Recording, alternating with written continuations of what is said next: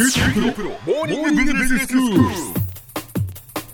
日の講師は九州大学ビジネススクールでイノベーションマネジメントがご専門の永田昭也先生です。よろしくお願いします。よろしくお願いします。シリーズでお話しいただいています。キーワードで理解するイノベーションマネジメント、はい。今日は先生どんなキーワードでしょうか？はい、まあ、あの今回は技術者倫理という言葉を取り上げてお話してみたいと思ってるんですね。技術者倫理、はい。技術者の、まあ、倫理観そうです。すかええそうですね、まあ、技術者の倫理観ということでもあるんですが実はこれあのいろんなレベルで扱われることがあるんですね、であのこの分野で日本における第一人者として知られるのはあの金沢工業大学の普田野淳先生という方だと思うんですが、まあ、その方の考え方ではですね技術者倫理と一口に言ってもそれは技術そのものの本質を問うレベル、それから技術と社会の関係のあり方を問うレベル、そしてまあ技術に関連する制度とか組織がまあどうあるべきかを問うレベ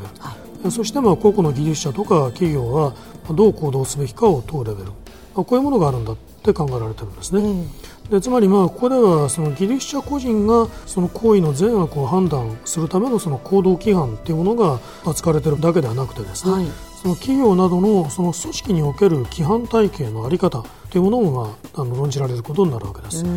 まあ、あのこういう観点に立って、まあ、私はその技術的なイノベーションを追求する企業がその技術者倫理の重要性に対して自覚的であることはとても重要だと思ってるんですね。通常技術者倫理っていうのはあのそれ自体で一つの科目を構成するぐらい重要な領域ですし、はいそのイノベーションマネジメントのこうテキストなどでこの教科の一部として技術者倫理のトピックを扱うってことはあまりないんですけれども、まあ、この放送のシリーズの中ではその重要性だけでも触れておきたいと思ったわけです。はいでまあ、その重要性を理解していただくためにですねこの技術者倫理のテキストの中ではこれまでたびたび取り上げられてきた一つのあの事例を紹介したいと思います。はいでそれはあの1986年の1月の28日に、まあ、米国で起こったスペースシャトルチャレンジャー号の爆発事故ですね。はいえであのこの事故はですね、まあ、打ち上げから73秒後にチャレンジャー号が爆発炎上して搭乗員7名が全員死亡するという、まあ、大変痛ましいものだったわけですえ。えこの事故の原因っていうのはそのロケットブースターのこう各部分をあのつなぐためにオーリングっていうその特殊ゴム製の部品があったわけですけれども、はこの部品が原因だったっていうことが後の調査で明らかにされてるんですね。であのチャレンジャー号の打ち上げの時の気温っていうのは摂氏2.2度という、まあ、低温だったわけですけれども、そういうこう低温の下ではこうオーリングの弾力性がこう失われてですね、はい。密閉機能が果たされなくなるという状況が生じて、ん。燃料ガスがこう漏れ出して、はい。こう燃料タンクにこう引火するということが原因だったということが、まあ、明らかにされてるんですね。ええこのロケットブースターの製造というのはこの NASA との契約によってモートン・サイオコール社という会社が担当していたんですけれども、はい。そもそもこういうあの問題がオーリングにあるっていうことは、NASA もサイオコール社もあらかじめ認識していたっていう事実がやはり後のあの調査で明らかにされてるんですね。うんその問題があるって分かっていたのえに、打ち上げに踏み切ったっていうことなんですね。ええその安全性を最優先することができない最終決定に至ってしまったということですね。うんうんはいなんでそうなったのかということですが、まあ、そのサイオコール社に勤務していたロジャー・ボジョレーというあの技術者がいたわけですけれども、まあこの方はその1985年の1月に15回目のシャトルの打ち上げが行われた時に、はい。その事後の検査でこのようなオーリングの問題にすでにこう気がついて、まあ、上司に報告していたんだそうです。えでそれはすぐあの NASA にも伝えられたんですけれども、はい NASA はですねその次に予定していたのが4月の打ち上げだったので、その時にはこう問題になるような低温は想定できないから、わざわざそういう見解を強調することがないようにとそのボジョレに対して要請してきたということが知られてるんですね。まあ、ところがこの4月の打ち上げ後の調査においてもボジョレはこのオーリングにちょっとこう懸念を持つような兆候を発見してるんですね。はい。でそしてまあいよいよそのチャレンジャー号の打ち上げの前日なんですが、この時あの付近の気温が異常な低温になるっていうことが予報されていたんですね。でそのことを知ったあのボジョレたち技術者はですね技術担当副社長のロバート・ルンドという方に、NASA に対して打ち上げの延期を進言するようにまあ求めるわけです。ええシャトルの打ち上げには全ての下請け企業の承認がの必要だったんだそうです、うん、一方でこの頃ですねシャトルの打ち上げ計画は全体として大変大幅に遅れていたんですね、は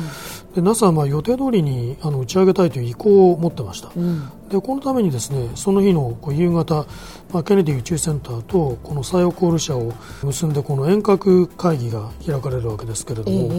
ー、この時まあ NASA 側はですね、まあ、ボジョレラのデータが決定的なものではないということをこう指摘して、うん、まあ、サイオコール社に不快感を伝えるということになっていくわけですね。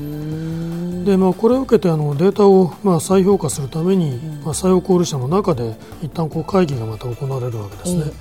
でこの時あの上級副社長という立場にあったそのジェラルド・メイソンという方が他のこう幹部に対していわゆるこう経営的判断というものをこう求めるわけですね。はいであの技術者の意見を組んで、まあ、反対の立場を取っていたルンドのような経営幹部もいたわけですけれども、うん、このルンドに対しては君もそろそろその技術者の帽子を脱いで経営者の帽子をかぶったらどうかというような言葉をかけたとでこうして最終的にはルンドも賛成の側に回ってそのサイオコール社は打ち上げに同意することになってしまったわけです。そして打ち上げた結果、事故が起きたっていうことなんですね。そうなんですね。でまあ、この事例はですねそもそもまあ自分がボジョレルンドあるいはまあメイソンとかまたはその NASA 側の担当者であったらこう事故を防ぐような行動を取れただろうかと自ら問い直してみることによっていろいろなこの問題の次元をまあまさに明らかにしてくれるだろうと思うんですね。うん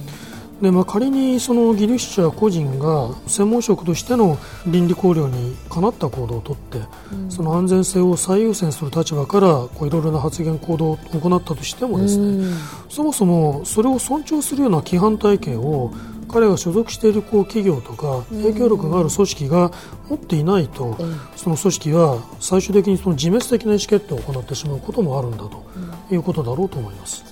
ね。だからこの技術者倫理というのは技術者個人だけのものではない、はい、っていうことですね。そうなんですね。では先生今日のまとめをお願いします、はい。まあ、まとめとしては今申し上げたことですがその技術者個人の行動機関とともに組織の規範体系の在り方を問うということが、まあ、イノベーションマネジメントにおいても重要な課題であると。そのような重要性を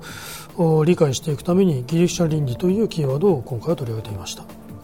今日の講師は九州大学ビジネススクールでイノベーションマネジメントがご専門の永田昭也先生でした。どうもありがとうございました。ありがとうございました。